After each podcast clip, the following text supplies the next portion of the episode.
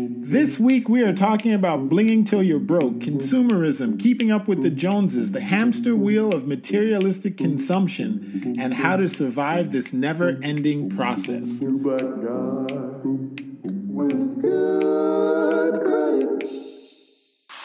Sean, why are we talking about blinging till you're broke? And what the hell does that even mean?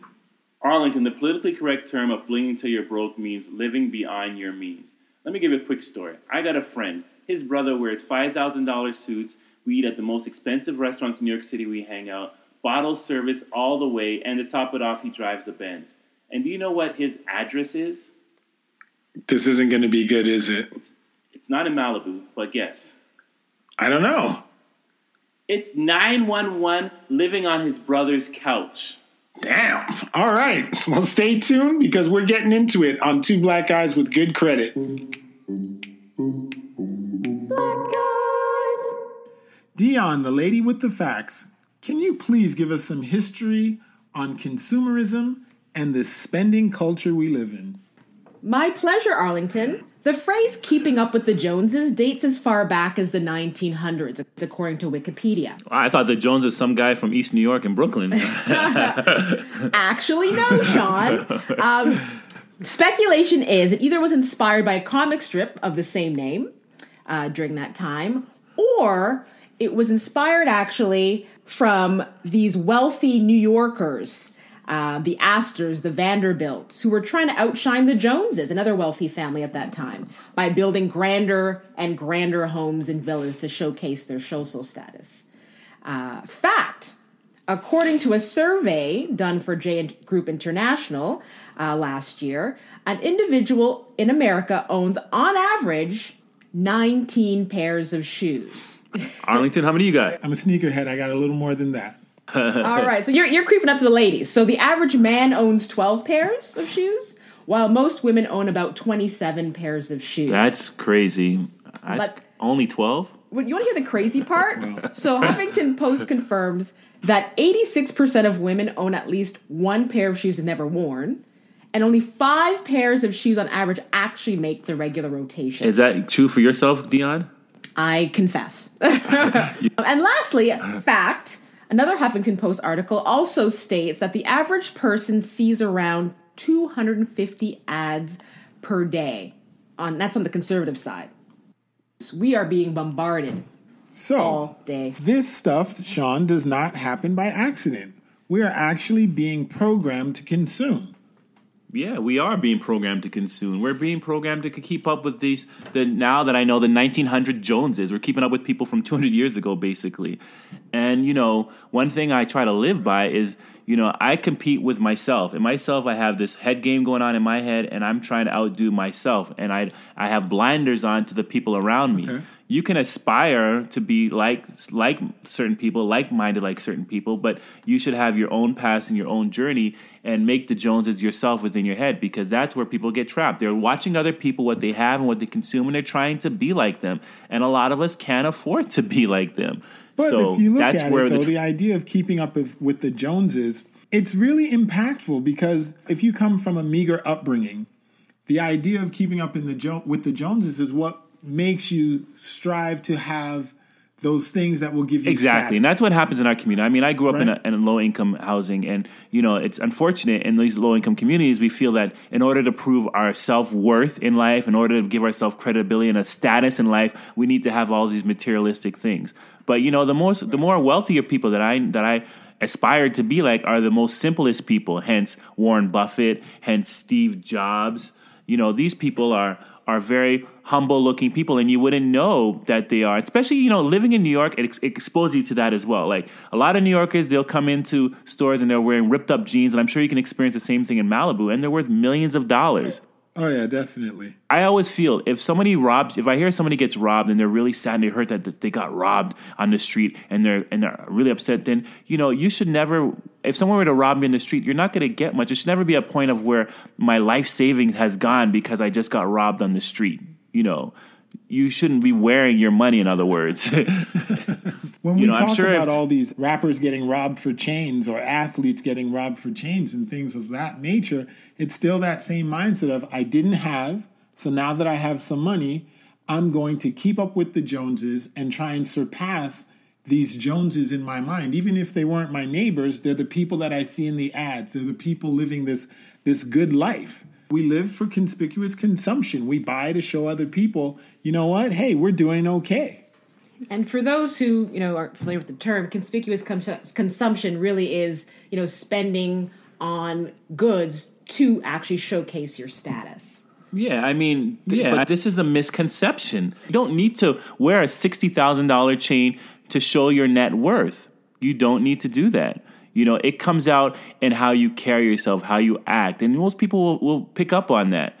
Most people pick up on that. I mean, I, I mean, I'm not like. First of all, I'm not totally against blinging because I do wear a Rolex, but I am I, am you can do it with class and with style and when necessary. I'm not wearing my Rolex every day, every place I go to, but if I have a certain meeting and I want to let everybody know that okay, I deserve to be part of this meeting, I want you to. I'll, i may wear a, a one or two piece of bling, as you may call it, but I don't think it needs to be overdone. You know, I don't think I one thing I'm not a fan of wearing clothing with ads all over the place. Like I'm not wearing uh, a, a Tommy Hilfiger shirt, nothing against Tommy or Ralph Lauren shirt with the name blasted all over my chest. I mean, I'm not getting paid to wear these brands.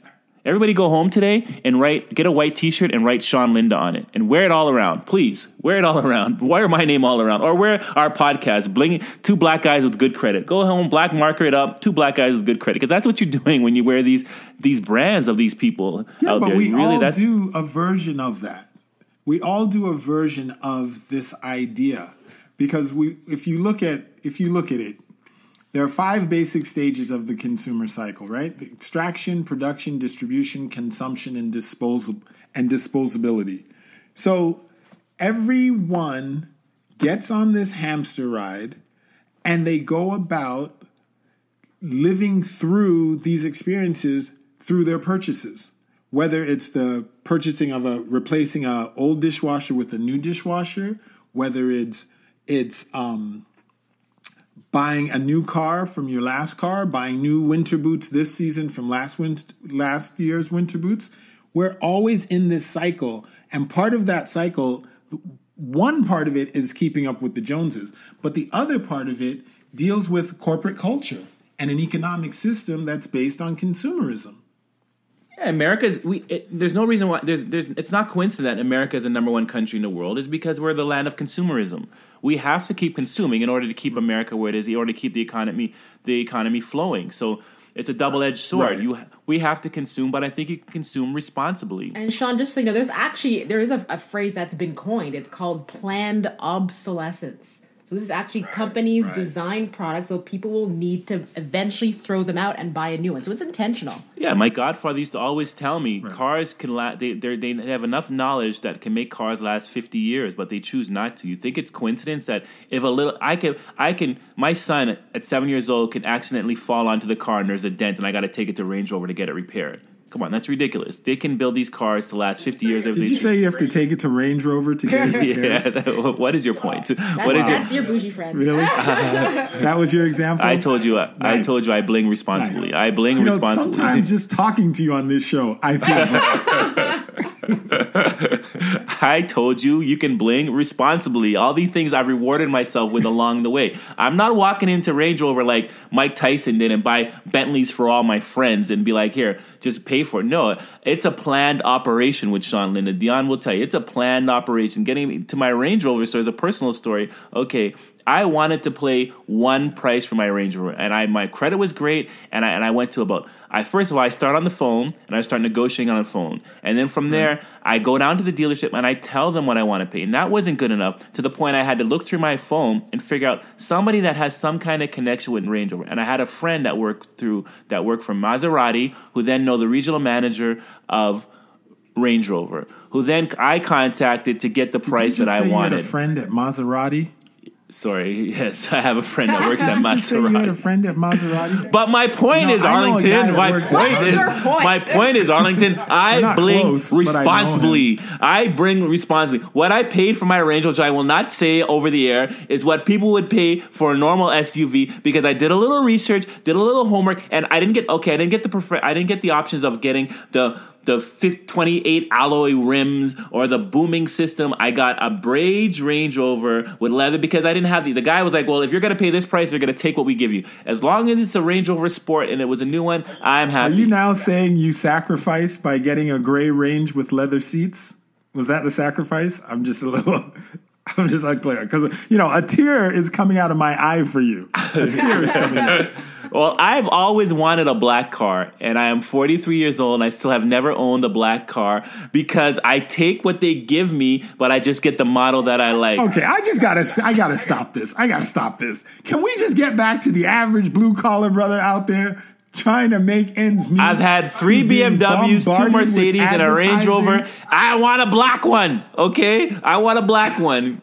I'm tired of the grays. I'm tired of the, the beiges. On that dude I want a black Dion, one. Dion, just give me that site. Give me the stat on the advertising again. Well, Please. no less than 300. It can be upwards of 3,000. You know, the final numbers are still out there, but we are being bombarded, right. whether it's right. from right. TV, our phones. They are tracking our purchases. The marketing is so targeted now. You can't escape it. So Sean, man, is it really is it blinging or is this just modern living? No, it's it's it's it's blinging because one thing America does and it's good at, which I commend America for, we know how to create a need.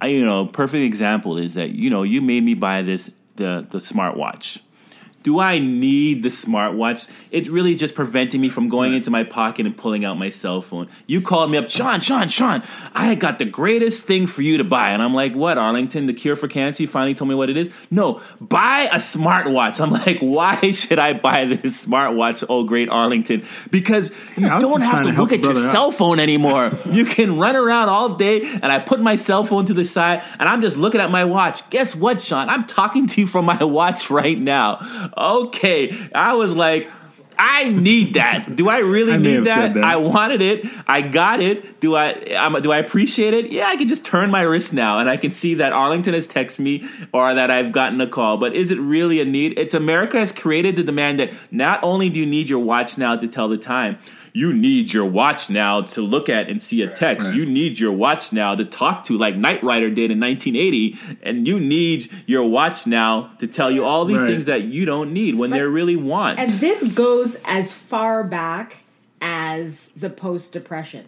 So, uh, in case you're not aware, the National Association of Manufacturers enlisted a team of advertisers, marketers, and psychologists to formulate a strategy to counter government efforts to, to plan and manage the economy. So they proposed a massive ongoing ad right. campaign to equate it to, con- to consumerism, that it was the American way. You know, buy American. You support your country. Right. right. It was your duty to consume. Right? It's so, your duty so, to consume. But it's like I tell people in our store in Malibu, where people will come in and say, "Oh, I don't need those shoes." I'm like, we're not in the needs business. Once you have food, shelter, and you have some clothing to cover your body, you've surpassed your needs. When you're on your third pair of shoes, your fourth jacket, your fifth pair of jeans, you're into the want spectrum of life. And it just and and that want and that desire for that want is planned. And I think that's the interesting thing. You're heading towards the blinging till you're broke. Okay, so it's clear that when it comes to consumer culture, as Americans, the knowledge of how to spend and spend and spend some more is very clear. We've seen Hammer do it, we've seen Mike Tyson do it, we've seen um, many football players, Dorothy Hamill, you name it. We've seen people spend themselves into bankruptcy. But the deal is, you really have to learn how to budget so you're not falling victim to the new new. And Sean, you have that great theory of the wealthy mindset.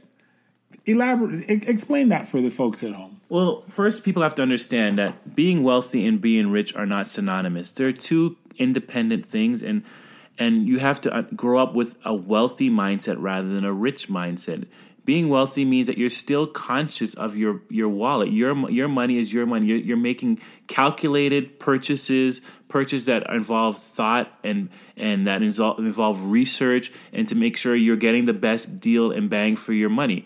Being rich means just going out there and spending feverishly, not paying attention to you know what you're spending, uh, the value in what you're getting. You're not buying goods that maybe you know have long have a long lifespan to it. That's the rich mindset. A wealth mindset is managing your money and respecting your money, regardless of how much money you have. What's an example of a wealthy mindset? one of the things that I try to do, and I really take I make I really take a note of it. I try not to be the first in because that's the most ex- expensive position to be in. I try to be the second or third or fourth guy in. That way, you get the better deal. For example, when So flat you're in the screen TVs first came out, Two. No, I have the iPhone six, but I don't have the iPhone 6s. But I, Okay. I Is was this like I wasn't leather- the first guy to get like the leather iPhone seats 6. in the Range Rover again. but You uh, are let me just get back up. ballin'. Let's just be clear. Let me back up with the iPhone 6. Why do I have the iPhone 6? Because I made a deal with Verizon to get the iPhone 6. They said, Sean, we'll give you this new phone at a discounted price if you contractually obligate yourself to us for the next two years. And I committed to I- Verizon for the next two years. Would Sean go online and go to apple.com and buy the iPhone 6 for $800? No. I got the iPhone 6 for $200 because I made a contractual obligation with Verizon. That's the difference. That's a wealth mindset versus a rich Okay. mindset. So I got it. You're not the first in line to get the new iPhone. You kind of sit back, you make a strategic plan, you get the 6 instead of the 6S. That's wealthy mindset. But I will get the 6S. I will get the 6S eventually. I got I will you. get the 6S. But now let's talk about the rich mindset. Dion, what's that lottery winner stat? It's scary. Research from National Endowment for Financial Education estimates that 70% of people who had unexpectedly come into a large sum of money ended up broke within seven years. See, now that's crazy to me. But it happens all the time. And Sean, you, I'm sure you would say that's that's through lack of understanding of money management, right? exactly. Lack of understanding of money management. And that's why my point is being rich and being wealthy are two totally different things. Well, we, we really should talk about the average guy because there was a time where you thought $75,000 household income was a lot of money, right? Well, guess what? About one in three U.S. households earning that much say they're living on the financial edge. Because they're blinging in their own world. Just because if you're making $10 an hour and you buy $12 shoes, guess what? You're blinging. Okay? Right. Just be, it's not it's Right. not a price of the of the item that does make you not bling. It's living beyond your means that makes you bling. Shockingly, Right, even households earning at least a hundred thousand are also finding themselves in the same pinch. They're buying a hundred and one thousand dollars shoe once again. They're blinging beyond their means. There is Payless to Bloomingdale's. Pick your lane. Stay in your lane. Part of what happens here is that corporate America has devised this consumer culture which kind of puts us on this mindset of we have to constantly consume, we have to constantly buy. So now we're using the almighty credit to to fill the gap between our actual money and the things that we are looking to to consume and purchase. Arlington, you're dead on. I mean, this has been going on for decades since 1950s when the credit card was first came to fruition. They advertised credit cards, as you know, because people could no longer, you know, buy cars cash. So they had to find a way to give people more access, you know, to buy larger ticket items. And and that's how it all began. So it's the credit know, card that's killing general- us. Absolutely. No, it's not. No, it's not. oh. It's, it's the mismanagement of the credit card that's killing us. It's the mismanagement, and we learn to manage it properly and buy what you can. You should get credit cards, like I encourage people to do, but manage your credit card. Put on your credit card what you can afford to put to spend in that given month. Why would you pay ten dollars for a pair of shoes and then after the accumulated interest and paid out over time, pay fifty dollars for those shoes? It doesn't make sense. Buy what you can afford. Learn to live without. Yeah, but There's we're a- trying to keep up with the Joneses. You know, personal experience. My brother, Terrence, and you know, Dion, he was the most frugal guy I know. He we used to he used to have this jacket we called it. He wore it every time we go out. We called it the potato sack jacket. The jacket was the color of a potato sack, and it literally looked like a potato sack. But the way the confidence in which my brother wore this jacket, the way he put it on, the way he put his shoulders back, the way he put his head high, you would think he was wearing a 3000 designer jacket. And it's all on his how he carried himself, how he portrayed the energy they put out there that made this jacket seem like, man, I want to get this potato sack jacket. So you can bling being very conservative is how you wear yourself, how you wear things and how you carry yourself is what the key is to blinging in my opinion. Okay, Sean, I don't know if I'm about to bring out my members only jacket, but I think that what the people need to understand is what you're saying. You don't always have to fall victim to the new new. But let's also be clear that the system, the consumer culture is set up to make you always want the new new. And they put certain mechanisms in place, as Dion has attested before, to make it easier and easier for you to spend. Spend money you have and spend money you don't have. For example, this whole idea of buy now and pay later. People are running out there buying things they can't really afford. You know, is it, you know, as I talk to you more and more and we speak about this more and more, is it what is the real is it really the consumer ads or is it our peers you know that are pressuring us to get these things to keep up with them to keep up with the bling? Because for example like the back to the watch thing you know if you didn't put this watch idea in my head i wouldn't have got the the smart watch is it really the the pressure of our peers to make it think that we have to we have to get these things? And it's just a simple call or text saying you got to try this. You got to get this which makes us continue to be consumers. Right. I think it's a combination of our peers right. and ads I have these credit cards. I can just pop it on there and I have it right away. So that's the fuel to it. Yeah, know? no, I agree. I think that's the fuel to it. You know, if we didn't have the credit card and everybody had to pay, we went to a, a cash only society, I think a lot of the blinging would end because most of us are just cash credit rich and cash poor. That's very well said, but the reality is, and they figured this out a long time ago, if, if we were a purely cash society, America would never have the growth it's had because it's the it's the production. It's like we said, it's the five cycles. You have to produce it, you have to sell it, and it has to break so that you could produce something else. And we're just kind of on that hamster wheel trying to find our way. Yeah, and what I would recommend with people too is that okay, acknowledge your bling items and and know that you know, I don't think you should go all in on a bling item. Like, okay, the Apple Watch, like I said, I bought. I bought the cheapest Apple Watch there was because I know by next year there's going to be a new version out. And as great as this watch is, I'm going to want the new version. So why am I going to buy the the best one that's out there? I'll just buy the cheapest one for now, and then I'll wait for the update. Well, you know what's funny? I think when you talk about Apple, I think they're they're like really a great example of this because Apple said that they will make the Apple Watch and then they'll come out with version 2 while they're still selling version 1 to make you choose. And then they're going to come out with version 3 while they're selling 1 and 2 to make you choose again. So they know that they're putting you on a constant hamster wheel. That's the new way of doing business. Yeah, we want you to not want our older version now and be and be gung ho to go get our latest version. They're cannibalizing themselves, and that's creating this whole demand, this whole need and consumerism that we talked about. Imagine I if totally Apple was still just on. And the sad part is, I feel like such a victim. So we know that we spend. We know that the machine is stacked. The corporate culture is stacked against us to keep us buying. But let's talk about what we can do to kind of alleviate some of this or kind of step off the hamster wheel, so to speak. Dion, can you start by explaining discretionary income for me? What's the definition of that? Discretionary income is the amount of an individual's income that is left for spending, investing, or saving after taxes and personal necessities have been paid, such as food, shelter, and clothing.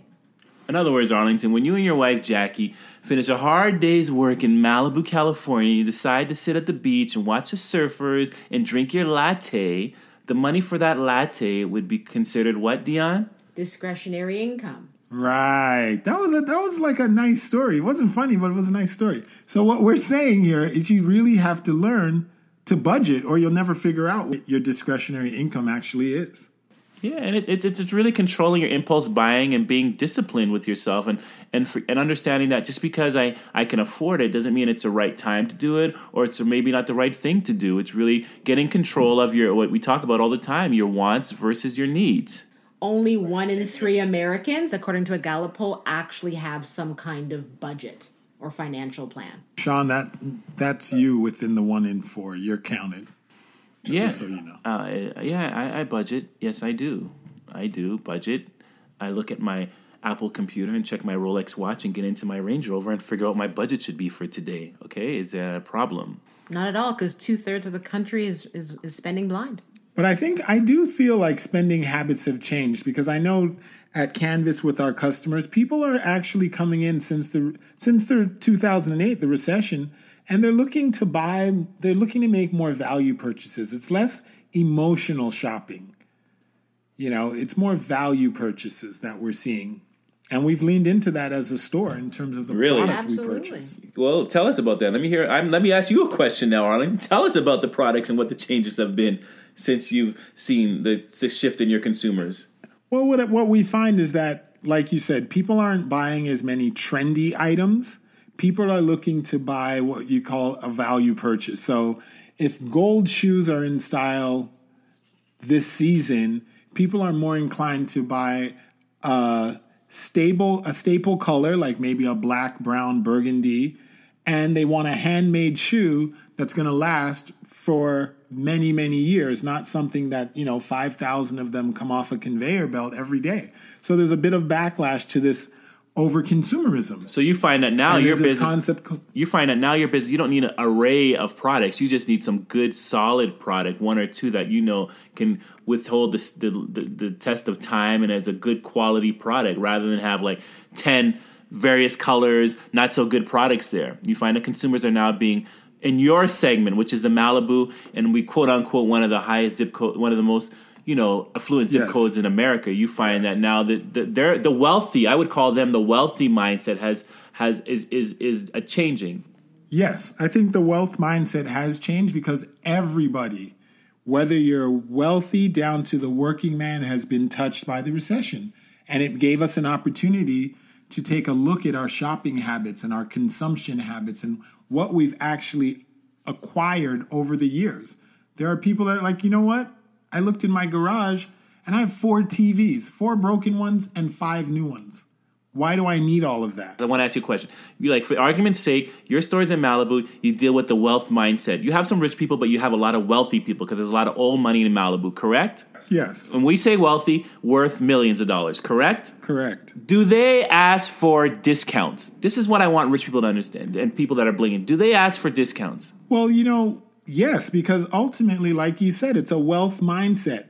Of what my customers have taught me, and I hope what we're making clear to people nowadays, is that they value their dollar. They value every dollar, and rightfully you should, because you know what do they say? The worst thing that the, the, a rich person's, a wealthy person's nightmare is being broke.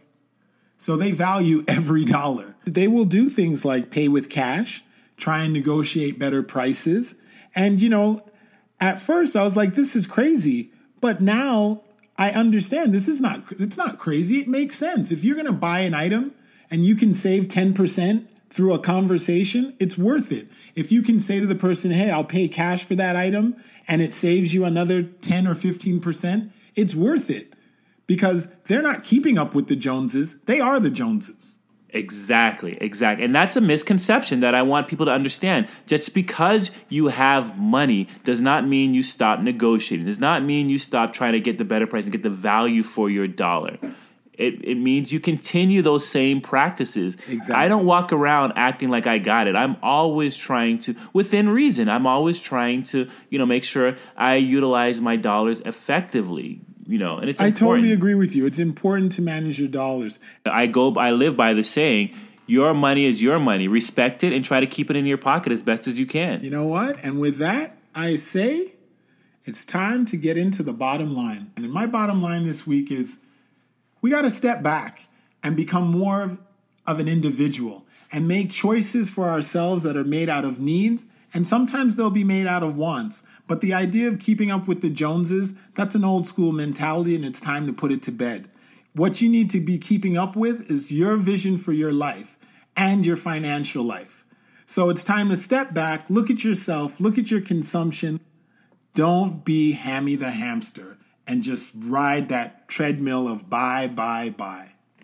Sean, what do you think? Arlington, my takeaway today is that, you know, I love bling purchases. It gives me excitement, fulfillment, as well as you should. But like everything else in life, you need to control it and manage it better. You know, we teach a financially clean program and we talk about these things. You need to learn to live without. Be an educated consumer. Buy items sometimes that are vintage and not seasonal, that'll last a longer period. Control your impulse buying, plan more, manage your emotional spending. And more importantly, we talk about throughout all the shows, and I'll continue to stress, is understanding your wants versus your needs. That's my takeaway for today's show. Well, there you have it, everybody. Stay tuned to Two Black Guys with Good Credit because next week we'll be talking about the stock market. And remember, please email your questions to Two Black Guys Good Credit at financiallyclean.com. Follow us on Instagram and Twitter at Two Black Guys Good Credit. I'm Arlington, and I'm signing off as one half of Two Black Guys with Good Credit. I'll see you, Sean. And I'm the better looking half. I'm Sean Linda. I'm signing off with Two Black Guys with Good Credit. Peace.